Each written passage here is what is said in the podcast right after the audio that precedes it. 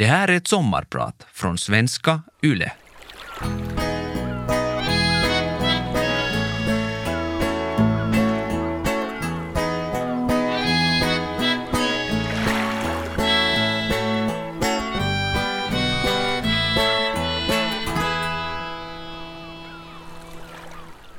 Det här kommer att bli något helt annat än du är van vid, Anders, tänker jag för mig själv, där jag sitter på en stenmur på tryggt avstånd från den smala gatan. Nedanför mig springer en grupp människor förbi. De skriker och ropar förtjust. Bakom dem rusar en tjur i full fart. Tjuren har skydd på hornen och ett rep runt halsen och bakom den springer fyra män i svarta byxor och vita skjortor. Genom att hänga i repet försöker de febrilt kontrollera tjurens framfart. Framför mig ser jag en rad vitkalkade hus och bakom mig finns en sluttning som glider ut i Atlanten. Jag känner ingen och jag förstår inte vad folk säger. Jag är 17 år och jag har just anlänt till en liten ö där jag kommer att tillbringa ett år som kommer att förändra mig för alltid. Och så blev det. Här, på Azorerna, en portugisisk ögrupp långt ute i Atlanten, förstår jag att allt verkligen inte är som hemma i Kyrkslätt. Här äter du banan med kniv och gaffel och du kan utan tvivel dela sovrum med hönsen. Folk kan bo och vara lyckliga i fuktiga metallskjul och det betyder sannolikt också att cellon du tagit med dig från Finland kommer att mögla. Det är varken bättre eller sämre, men det är totalt annorlunda. Sedan dess har det blivit många internationella kollisioner, aha-upplevelser och insikter mellan mig och människor, hemma och ute i världen. Om dem ska jag prata idag. Jag heter Anders Adlercreutz. Jag är far till fem barn, make, arkitekt och riksdagsledamot. För det mesta i den ordningen. I synnerhet när min telefon ringer för sjunde gången under ett möte på eftermiddagen och något barn undrar om jag kan plocka upp honom eller henne från träningarna eller om jag säkert köper ett paket skinka på vägen hem. För enligt honom har vi, än en gång, ingen mat hemma. Idag ska jag sommarprata om vad vi finländare kan lära oss av andra kulturer och vad andra kan lära sig av oss finländare. Men också om vikten av att tvinga sig ut ur sin bekvämlighetszon. Det här tänker jag på idag, en vacker sommardag.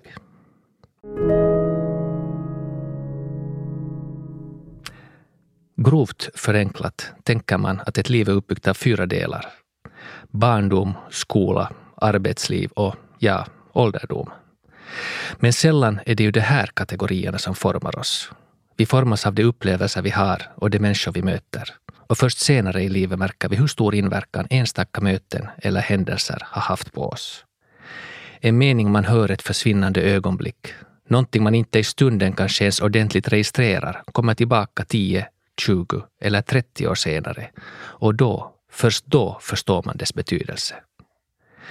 När vi tittar tillbaka tänker vi, eller i det här fallet jag, inte på första klass i skolan, utan kanske på hur det kändes att med foten dra upp en fåra i sandvägen på våren, slänga i en liten sticka och se vattnet forsa fram och föra stickan framåt.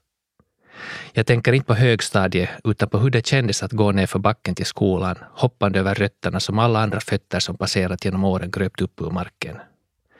Jag tänker inte på husen i vårt grannskap, utan på människorna som bor i dem. En februarimorgon i början av 70-talet svängde vår Ford Cortina in på Ödesängsvägen i Jorvas. Vi hade packat bilen i Grankulla och beslutat oss för att bli Kyrksättbor. Mina föräldrar hade övertalat min syster Eva om att flytten var bra eftersom det snart skulle byggas en simhall i Kyrkslätt. Jag var två år gammal, så mig frågade de inte ens. Och till min systers besvikelse kom simhallen först 30 år senare. Jämnåriga fanns inte i överflöd i vår ände av vägen, så jag fick leta efter kompisar bland grannarna. Min värld fylldes snart av snälla farbröder. I grannhuset bodde Gösta, som lär ha varit med i kriget, men vi barn visste att han inte ville tala om det. Det var kanske det som gjorde honom lite sträng, tänkte vi. En annan granne var Berghem. Han hade säkert ett förnamn, men det kände jag inte till.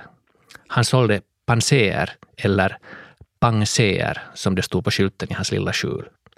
Vindflöjlarna som han byggde i sin verkstad stod i var och varannan trädgård i Jorvas i min barndom. Innan jag kunde cykla så hade jag en cykel.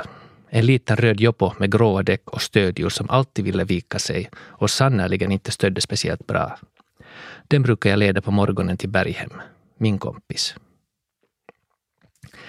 Lite längre bort var Sjömans hus. Han körde omkring på sin traktor med sin mamma på flaket. Där satt hon på en stol och ropade ilsket. Det berättades att han inte alltid var helt alert. Traktorn hittades titt som tätt nere i diket när koncentrationen hade släppt. Savotta Jaakkola kom emellanåt till oss och fällde träd. Det måste ha skett under veckosluten, för jag kommer ihåg att det alltid hörde till att hon kom in och åt lunch med oss efteråt.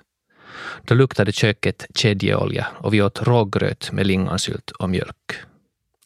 Där mjölken och sylten möttes bildades en liten sur rand. Det är nästan som yoghurt, sa min mamma. Min kompis Jaakkola gav mig en liten såg med rött handtag. Pikatera hette den. Den har jag fortfarande kvar.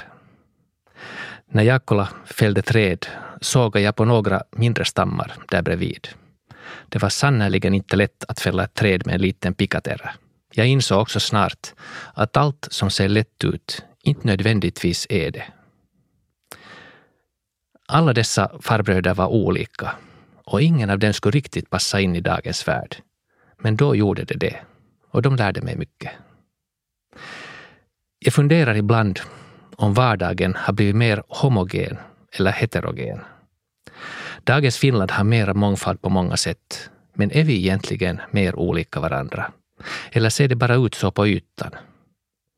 Viss mångfald är vi mycket bättre på att förstå och ta till oss.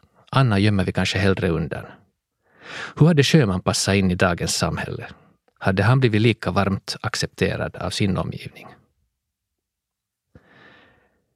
I Finland år 2023 har vi det som vi tycker passar in och det som vi tänker att inte gör det. Det som vi vill ha och det som vi vill blunda för. Vi skyddar oss själva genom att förenkla världen så den blir mer lättförståelig, men samtidigt så stänger vi ögonen, inte bara för dem som passar dåligt in, utan också för alla de skalor av grått som måste få finnas för att vi ska hitta riktiga och inkluderande lösningar på det problem vi ställs inför. Inte minst inom politiken. Vi skapar läger och stammar och vi polariserar istället för att inkludera. Vad är vi egentligen rädda för? Och förstår vi vad vi går miste om?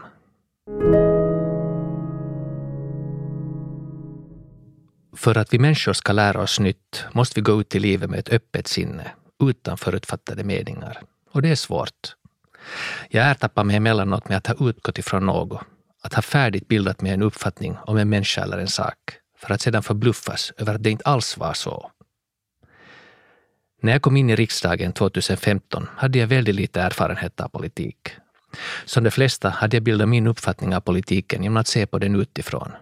Jag var mer än färdig att sätta människor och partier i olika lådor och fack när jag började arbete. Men snart insåg jag att jag haft fel. Jag hade dragit förhastade slutsatser.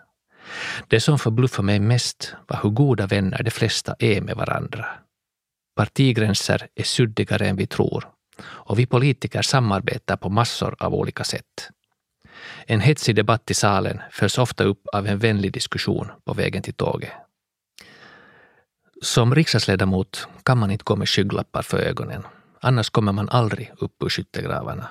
Och det måste man göra om man vill bygga någonting gemensamt. Och framför allt något bestående. Man kan inte heller vara riksdagsledamot om man inte tycker om människor. Och att tycka om någon är inte samma sak som att tycka lika eller vara likadan. Jag känner ofta att jag skulle vilja krama de flesta jag möter. Jag tror Berghem, Gösta och Jaakkola är orsaken till det. Nära Berghems vägskäl fanns vår postlåda. I den damp Newsweek eller Time in en gång per vecka under hela min barndom. Jag läste dem från perm till perm. Ett år handlade det mest om en skäggig man med svart huvudbonad. Ett annat år om en jordnötsfarmare från Georgia. En kille med buskiga ögonbryn syntes allt som oftast och emellanåt kunde man också läsa om missiler som hade hotfulla bokstavs och sifferkombinationer som namn. Som Pershing, ICBM eller SS-20. Mitt intresse för världen omkring mig väcktes och växte för varje tidning jag läste. Men jag insåg snart att världen inte är oproblematisk. Idag engagerar klimatkrisen ungdomar världen över. Då, i början av 80-talet, var vi lika oroliga för en stundande, till synes oundviklig kärnvapenkatastrof. Med oro i blicken kisade jag som tonåring upp mot himlen, helt beredd att se missiler flyga över vårt hus i Jorvas i Kyrkslätt. Då i början av 80-talet ordnades fredsmarscher varje år i Helsingfors. Rock, rauha, rakkaus, ropade folkmassorna. Rock, rauha, rakkaus. Rock, fred och kärlek. Jag tyckte att det var en plikt att vara med. Någonting måste ju också jag göra. Men alltid var det inte ett lätt val. En av gångerna var jag tvungen att välja mellan det och att gå på IFKs målvakts Stig Wetzells avskedsmatch. Vad skulle jag välja? Det var ett svårt beslut för en 14-åring som för all del läste Newsweek, men som också kunde rabbla upp IFKs lag utan till. Omvärlden intresserade, men inte själva politiken. Jag tyckte politiska ungdomsorganisationer var lite suspekta. Får man ens tänka själv där, undrar jag. Måste man acceptera en kollektiv åsikt? Så här i efterhand är det lätt att konstatera att jag hade fel. Politiska ungdomsorganisationer är sannerligen inga enhetliga gäng. Det ryms många oliktänkare under samma tak. Det här märker jag i mitt arbete hela tiden.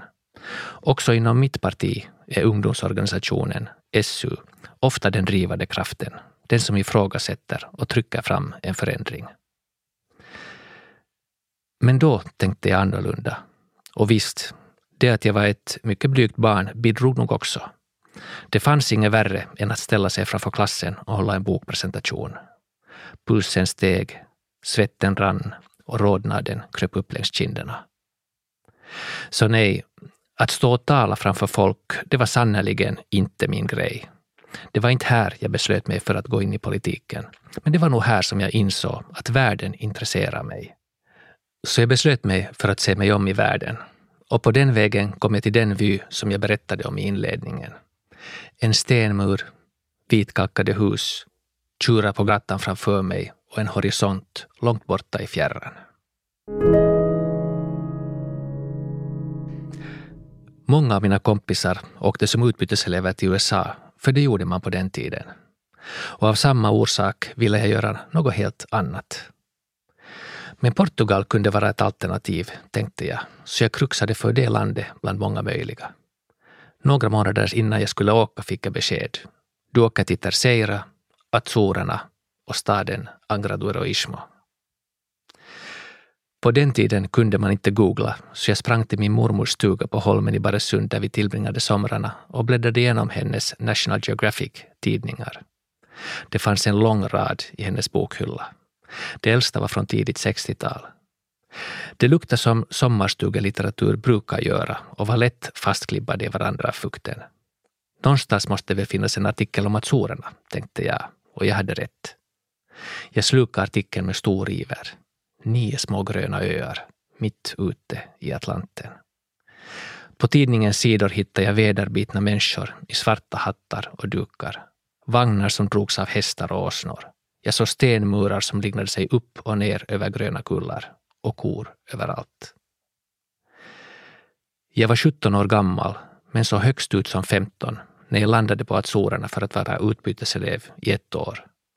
Terceira och staden Angradoroismo badade i blåa hortensior när jag landade i slutet av augusti.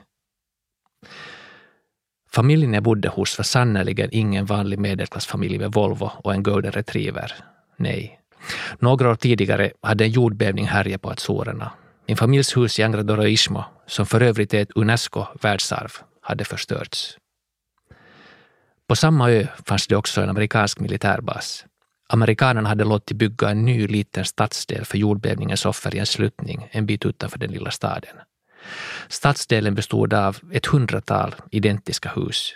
I USA hade man kallat det en trailer park. Det såg ut som små lådor.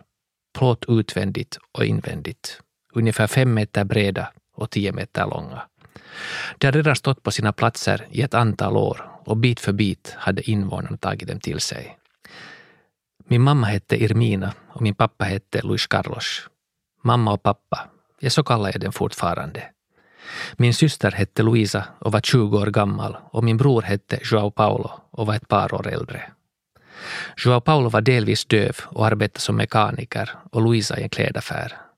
Min mamma arbetade deltid i en liten fabrik där hon sydde kläder men var mest hemma, liksom min pappa Luis Carlos. Några år tidigare hade han fått en hjärtinfarkt och var därför sjukpensionerad. De var centrala figurer i det lilla samhället. Luis Carlos var en sorts lokal scoutledare och kallades därför chef av alla. Irmina kallades följaktligen chefa. Min första kväll på Terceira satt jag alltså där på muren. Framför mig låg en liten gata som kantades av småhus och murar. I skydd av murarna hade folk satt upp små kiosker där de sålde öl, grillad krabba, blodkorven morsela, majs eller chips. Det här ögonblicket har etsat sig fast i mig.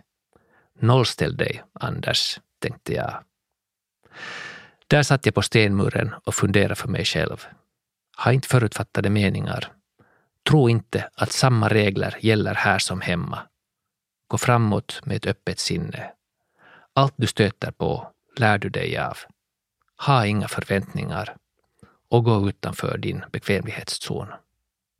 Och det gjorde jag. Jag heter Anders Adlercreutz och jag är din sommarpratare idag.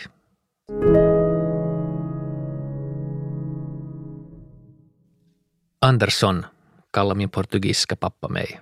Varken han eller min mamma talade något annat än portugisiska. Min mamma kunde inte heller läsa eller skriva. Men min pappa tittade mycket på TV och framför allt på amerikanska westernfilmer. Där hette var och varannan typ Anderson. Därför även jag, tänkte han väl. I vårt minimala vardagsrum hade han riggat upp en TV med två videoapparater. Varje morgon gick han ner till stadens videouthyrning, hyrde en film och kopierade den mellan sina två maskiner. När jag kom hem från skolan var min uppgift att kopiera omslaget med färgpennor. Jag kunde rita, konstaterade han, så det var en tacksam uppgift. Terceira var en ö med några tiotals tusen invånare.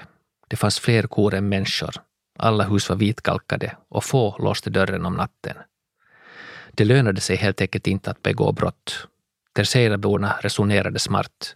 Om du bor på en ö kan du ändå inte komma undan. Det kunde börja regna när som helst, så det fanns också en praktisk tanke bakom det. Mer än en gång tog jag skydd i första bästa bil som stod parkerad längs med gatan. Också bildörrarna var nämligen i regel öppna eftersom alla visste att ett regnskydd kunde komma väl till pass. Jag visste att ett öppet sinne var den enda vägen att gå, men det var ändå inte helt lätt att komma in i ett nytt sammanhang. Jag var inte speciellt utåtriktad, jag var blyg och azorianerna är inte heller så extroverta som vi kanske tänker oss att sydeuropeer ofta är. Också de kan kämpa i sociala sammanhang. Men steg för steg hittade jag min väg in i en kompiskrets. Jag hittade en djup kärlek för denna underliga ö och min familj som bodde i det lilla fuktiga containerhuset. Ibland stötte jag på små tekniska problem, som när min cello började mögla av fukten i det lilla plåthuset vars väggar var täckta av kondensvatten på morgnarna. Min cello fick därför flytta in hos en skolkompis som bodde i ett stenhus i en förmögnare del av den lilla staden. Här insåg jag också att man kan sova hur gott som helst i ett minimalt rum som man delar med sin bror och ett varierande antal hönor. En hönsbur var fastsatt i vårt fönster och lukten i vårt rum var därefter. Om hönorna var få var lukten mild. När Irmina satt den sista hönan i grytan dröjde det dock inte mer än några dagar innan min pappa kom hem med en ny brun kartonglåda med kycklingar och så började det igen. Men jag längtade nästan aldrig efter mitt eget rum i Kyrkslätt. Allt det här blev snabbt mitt. Mitt självförtroende växte. Jag insåg att sånt som till en början känns underligt snart kan bli bekant, till och med kärt. Mycket som känns jobbigt i stunden har en tendens att lösa sig. Jag lärde mig språket med en azoriansk accent som får folk att dra på munnen på kontinenten, för så kallas moderlandet på Azorerna. Jag lärde mig också att Irminas bönstuvning med lite vinäger i, feijoada, en underbar rätt som smakar bäst i ett litet kök i ett litet hus på Rua Fajal 31. Bara av blotta tanken på det här vattnas det i min mun och mina ögon tåras. I ett brev hem till min utbyteselevsorganisation AFS skrev jag om min vardag på Azorerna. Brevet skickades ut till hundratals utbyteselever runt omkring i världen. En av dem som läste brevet var en utbyteselev från St. Karins som just då befann sig i Australien på utbyte. Vi kände inte varandra då, men året vi tillbringade utomlands ändrade våra liv på otaliga sätt. Jag återkommer till henne lite senare. Jag funderade många gånger under året hur det skulle vara att komma hem. Hur alla skulle vänta på mig, hur saker skulle ha förändrats. Jag upplevde att jag var en helt annan Anders än den som åkt iväg. Hela min värld hade rubbats under det år som kändes som ett halvt liv. Men hemma hade det trots allt bara gått ett år. Medan jag åkt berg och dalbana hade världen stått stilla. Hade det ens märkt att jag var borta? Men jag hade minsann märkt det och kom tillbaka med en massa lärdomar och insikter om mig själv och världen. Jag insåg att tiden inte är linjär. Den mängd liv och insikter som ryms in i ett år är inte konstant. Ibland innehåller ett år mindre, ibland mer. Och ibland kan en liten isolerad ort lära dig enormt mycket. Den 17-åriga flickan som läste mitt brev i Australien var Ia, som senare kom att bli min hustru. Vi träffades på utbyteselevsorganisationens årsmöte ett halvt år efter att jag kommit hem från Portugal. Hon hade kommit hem från Australien bara några veckor tidigare och anlände ordentligt försenad till möte, genomblöt eftersom Åbo överraskats av ett infernaliskt ösregn. Jag försökte frenetiskt fånga hennes uppmärksamhet, men hon var mer intresserad av de historier en äldre kvinna hade att berätta om sin tid i Afrika, än av mig, en lite långhårig pojke från Kyrkslätt. Oddsen var emot mig hon var inte speciellt övertygad om mig inledningsvis. Men min ihärdighet bar frukt och 34 år senare är vi fortfarande gifta. För några år sedan grävde hon igenom sina gamla papper och hittade brevet jag nämnde. Hon hade läst det 30 år tidigare och tyckte att det här verkar vara en gångbar kille. Och så sparade hon det under alla dessa år. När hon nu stötte på det igen insåg hon att hon var gift med samma person vars brev hon läst som 17-åring. Vi har på många sätt förenats av det år vi tillbringade utomlands. Och vi kopplades samman innan vi ens visste om det. På min pappas morbror Patriks begravning för några år sedan talade hans son. I sitt tal berättade han att hans pappa brukade säga man ska göra det som är rätt, inte det som är lätt. Jag kände igen det här. Det här brukar vara min pappas budskap till mig och jag insåg i samma stund varifrån han fått det och varifrån jag har fått det. Det var säkert 30 år sedan jag hörde det sist, men jag har alltid haft det med mig. Ofta har jag ställt mig frågan, är det här rätt? Är det här ärligt? Eller väljer jag bara den lätta vägen? Är jag trogen mig själv eller låter jag mig påverkas av någon annan eller någons förväntningar? Jag skulle antagligen inte ha börjat studera arkitektur om det inte skulle ha varit för min hustru Ia. Mina båda föräldrar är arkitekter och bara det gjorde att det kändes som ett alltför lätt val. Jag har alltid tänkt att man ska vara på sin vakt om någonting känns för självklart. I början av mina studier tvekade jag fortfarande. Att studera arkitektur var ett så lätt val. Jag hade ritat hela mitt liv och jag hade snickrat och byggt. Var det kanske för självklart? Gick jag där ribban var lägst? Men Ia övertygade mig om att man också får göra det som är självklart, så länge man följer sitt hjärta. I politiken stöter jag dagligen på samma problem. Ska jag problematisera någonting väsentligt eller väljer jag att låta bli eftersom jag vet vilken förutsägbar kaskad med kritik det skulle leda till? Och när vet man att loppet i en knivig politisk fråga är kört? Är det klokare att låta saken ha sin gång eller är det värt att en sista gång försöka svänga diskussionens riktning? Som folkvald baserar sig min rätt att göra mitt arbete på ett förtroende. Ett förtroende mellan mig och de som röstat på mig. Jag vill tänka att det är ett förtroende som bygger på en gemensam syn på helheten. Här ingår också att vi kan vara av olika åsikt. Ibland stöter jag på folk som säger jag tycker inte som du i den här frågan, men jag litar på ditt omdöme. Det uppskattar jag. Jag tänker att populism på många sätt är motsatsen. Det är att man inte ens försöker kommunicera eller närma sig varandra i svåra frågor, utan man reagerar och agerar på basen av vad man tror att väljarna vill ha. I skrivande stund sitter jag i regeringsförhandlingar. När vi spelar in det här programmet vet vi inte ännu hur det kommer att sluta. Dagligen när jag går till ständerhuset tänker jag på min pappas morbror Patrik. Ska det bli lätt eller ska det bli rätt? Och hela situationen är utmanande eftersom de inblandade partierna på ett ideologiskt plan ligger långt ifrån varandra. Vi ska komma överens om stora frågor, men vi ska också bygga ett förtroende sinsemellan. Ett förtroende som sen bär igenom de otaliga oväntade händelser som kan inträffa under en regeringsperiod. Det här betyder att vi alla måste kalibrera om vår argumentation.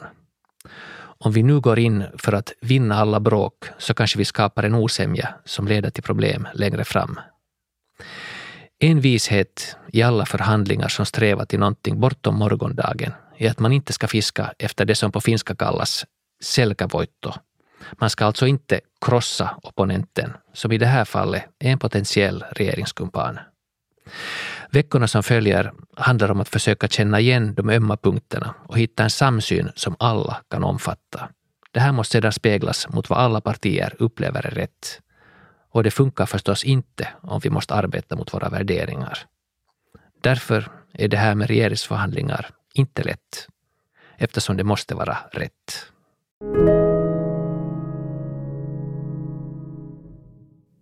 Min hustru Ia har lärt mig mycket Framförallt att gå utanför min bekvämlighetszon. Jag var väldigt blyg när vi träffades, men hon uppmanade mig alltid att uppträda eller hålla tal. Jag hade växt upp i en helt finlandssvensk miljö, men hon öppnade det finskspråkiga Finland för mig. Och som en följd av det har jag också ett kärleksförhållande till det finska språket. Utan IS förmåga att göra det som inte planerat hade mycket blivit ogjort. Inte minst våra fem barn. Utan någon större planering och livserfarenhet blev vi föräldrar. Först till Axel och Ilon som båda föddes medan vi ännu studerade. Sedan kom Alvar, Ivar och till slut nummer fem, Arik. Det här med att bli far var i högsta grad att gå utanför sin bekvämlighetszon för mig. Jag vet inte hur färdig någon är för ett föräldraskap, men jag hade åtminstone ingen aning om vad som förväntades av mig. Och det var säkert det som räddade oss. Vi visste inte vad man skulle göra eller vad som var rätt. Men tack vare det visste vi inte heller vad som var fel. Så har det ofta varit. Jag var inte riktigt färdig att bli utbyteselev. Jag var inte färdig att gifta mig och garanterat inte färdig att bli pappa när jag blev det. Varje barn vi fick var främmande till att börja med en underlig typ som betedde sig som hen ville. För varje barn tänkte jag, hur ska jag kunna älska honom eller henne som våra andra barn? Men plötsligt händer det. Plötsligt kopplas vi ihop. Det är de små rutinerna som skapar en koppling. Att vakna på natten och vandra fram och tillbaka i rummet med en baby över axeln. Man försöker hitta en rytm i stegen som ska vara så sövande som möjligt. Att ha honom eller henne liggande på rygg på mina lår och plötsligt se en blick och en reaktion. Att mata och ta det där lilla extra skedtaget runt munnen för att försöka få in det som inte rymdes in första gången. Innan man anar det ryms han eller hon inte längre på låren. Och resten vet ni. Hur är det? Är fem barn svårt och tungt? Jag skulle snarare säga att det är förlåtande Visst känns det överväldigande att bli förälder. Det känns skrämmande till och med. Hur ska man klara ansvaret? Hur mycket kan gå fel? Men så småningom inser man att det finns gränser för vad en förälder kan göra. Och med tiden ser man att alla barn är så olika. Allt bra är inte din förtjänst som förälder. Och på samma sätt är allt dåligt inte ditt fel. Så mycket av det som ett barn är och blir är inprogrammerat från början. Men det är klart att vi kan hjälpa att locka fram mycket. Vi kan hjälpa våra barn att undvika att falla i de mest uppenbara dikena. För vi klarar ofta mer än vi tror. Både barnen och vi föräldrar. Jag tror att vi ofta underskattar våra egna förmågor och vi tror att alla andra föds med begåvning. Men det mesta är bara övning och framför allt att man vågar sig på något. Och för att man ska göra det så måste man ha lite överseende med sig själv. Vi finländare har inte många barn och jag tycker fem är väldigt många. Det tycker våra barn också, för den delen. Men inte den släkting till min hustru Ia som sa det att se här någon hyvä perheen alku. Alltså att fem barn var en bra början på familjen. Kanske vi finländare skulle ha flera barn om vi inte skulle förvänta oss så mycket av oss själva. Och kanske vi också borde göra andra saker som vi inte är riktigt garanterat färdiga för. Missförstå mig inte, ofta är det bra att vänta. Men för oss hade det inte varit det. Jag själv hade säkert aldrig uppfattat mig så färdig. För förutsägbarhet och säkerhet är överskattade. Vi kan mer än vi tror. Och en bländande begåvning är sällsynt. Men vi kan lära oss det mesta. Jag hittade en del av mig själv när jag var utbyteselev. Jag hittade min hustru på samma resa. Ofta är det bra med ett nytt perspektiv, speciellt de gånger man inte riktigt ser vad man har. För sju år sedan kom Santiago till vår familj. Jag ser honom som vårt sjätte barn. Santiago är colombian och bodde hos oss som utbyteselev under ett års tid. Han är en enormt begåvad ung man som siktar högt. När han kom var han medlem av Colombias matematiklandslag. Han blev student två år före sin årskull och det med ett betyg som var ett av de bästa i landet. Som tack för det fick han ett 100 000 dollar stipendium av landets president och en studieplats vid Bogotás universitet. Men innan han började studera ville han lära sig mer. Han har stora ambitioner och han vill förändra Colombia till det bättre. Men för att göra det måste han lära sig hur ett land fungerar. Finland verkar fungera, tänkte han och kom hit till vår stora familj i Kyrkslätt. Santiago, eller Santo som vi kallar honom, var snabbt med på noterna. Han lärde sig svenska, han skrev lite på skoj ett antal studentprov och insåg så småningom att Norden nog kunde passa honom som studieplats trots allt. Han tänkte att en nordisk utbildning kunde ge honom en bättre grund för en forskarbana, för, som han skrivit i sin ansökan, han siktade på Nobelpriset i fysik. Det ska inte vara ett problem, tänkte vi. Men det var det. Helsingfors universitet hade gärna tagit emot honom, men eftersom hans examen var colombiansk hade han varit tvungen att först gå några månader på den öppna linjen innan de kunde ta in honom i ett vanligt kandidatprogram. Och ser ni, det här dög inte för Migrationsverket. Vem vet vilka som kunde få för sig att komma hit om man fick uppehållstillstånd för några månaders studier på den öppna sidan så där bara, tänkte förmodligen de lagstiftare som strax innan gjort det här så svårt. Så Santiago började studera i Lund istället. Efter det fortsatte han studera i München och nu utvecklar han kvantdatorer för ett stort globalt bolag. Jag är inte alls förvånad om han tar emot ett Nobelpris i framtiden, så begåvad är han. Och då gör han det tyvärr inte i Finlands namn med en finländsk examen, för Finland tillät honom inte. För vår familj var det en enorm besvikelse att han måste söka sig annanstans. Det kändes nästan pinsamt. Vad är det vi är rädda för som land? Det finns ju så mycket vi kunde lära oss av omvärlden om vi bara vore lite modigare. Om vi vore mindre misstänksamma och trodde lite mer på oss själva. Det är mycket som är fantastiskt hos oss. Men det finns mycket fantastiskt i andra länder också och enormt mycket som vi kunde lära oss om vi såg det fina i andra. Också i det som vi först kanske lite skyggar för eller i det som känns ovant eller skrämmande. För mig var det på intet sätt klart att jag skulle bli politiker. En vansinnig tanke, tänkte många, liksom min far. En skrämmande tanke hade det också varit för den Anders som som 17-åring åkte iväg till Azorerna, som ogillade att tala framför folk och som föredrog åskådarrollen. För mig betydde det igen ett steg utanför min bekvämlighetszon, ett steg ut i en ny värld. För jag hade sannerligen ingen erfarenhet av politiken när jag en morgon på tåget till jobbet för elva år sedan lät mig övertalas av min vän Annika att ställa upp i kommunalvalet i Kyrkslätt.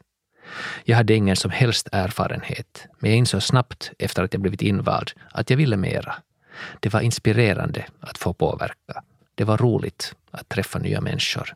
Det fanns så mycket nytt att lära sig. Och för all del också en hel mängd fördomar och förutfattade meningar som borde ruskas om. För vad gör en arkitekt i politiken, tänkte många. Är det inte som dag och natt? Kan man gå från ett skapande yrke till att bli, som man säger, en pappersvändare? Men jag ser det inte på det sättet. Som arkitekt måste man veta hur samhället fungerar. Man måste veta vad som skapar trygghet, vad som skapar ro, vad som skapar inspiration. Man måste förstå sig på hållbarhet och på ekonomi. Och framför allt så måste man kunna förhandla. För ett byggprojekt kan lätt ta tio år innan det är färdigt. Det kommer dåliga konjunkturer och en plan kanske överklagas. Och hela tiden måste du föra projektet vidare. Du måste sälja din idé till underkonsulter, till byggare, till kunder och myndigheter. Du måste få dem att tro på din vision. Och framför allt, du måste själv tro på din vision. Det låter ju lite som politik, eller vad? Men som arkitekt finns det en egenskap som är speciellt viktig. Det är förmågan att inse när någonting går fel. När den idé som du förälskat dig i visar sig vara värdelös. När du tvingas börja på nytt. När du är tvungen att döda din kära idé. När du måste, som man säger, kill your darlings. Det är någonting vi politiker sällan är bra på. Och här kunde vi lära oss av konsten, av arkitekturen. Det där med att släppa och gå vidare. Jag som har sommarpratat idag heter Anders Adlercreutz och jag hoppas att det jag berättat visar att det lönar sig att gå utanför sin bekvämlighetszon. Vi kan mer än vi tror och det lönar sig att pröva på något som känns skrämmande. Det värsta som kan hända är att vi misslyckas. Och när vi lyssnar på någon som ser på vår värld utifrån, från sitt perspektiv, då lär vi oss något nytt och ofta att uppskatta det som vi tidigare tog som självklart. Vi lär oss hela tiden och ibland leder det till att vi tar ett steg tillbaka och sedan börjar på något nytt. Du har lyssnat på Vegas sommarpratare med Anders Adlercreutz, Redaktör Linn Ljung. Vegas sommarpratare görs av Paradmedia för Svenska Yle.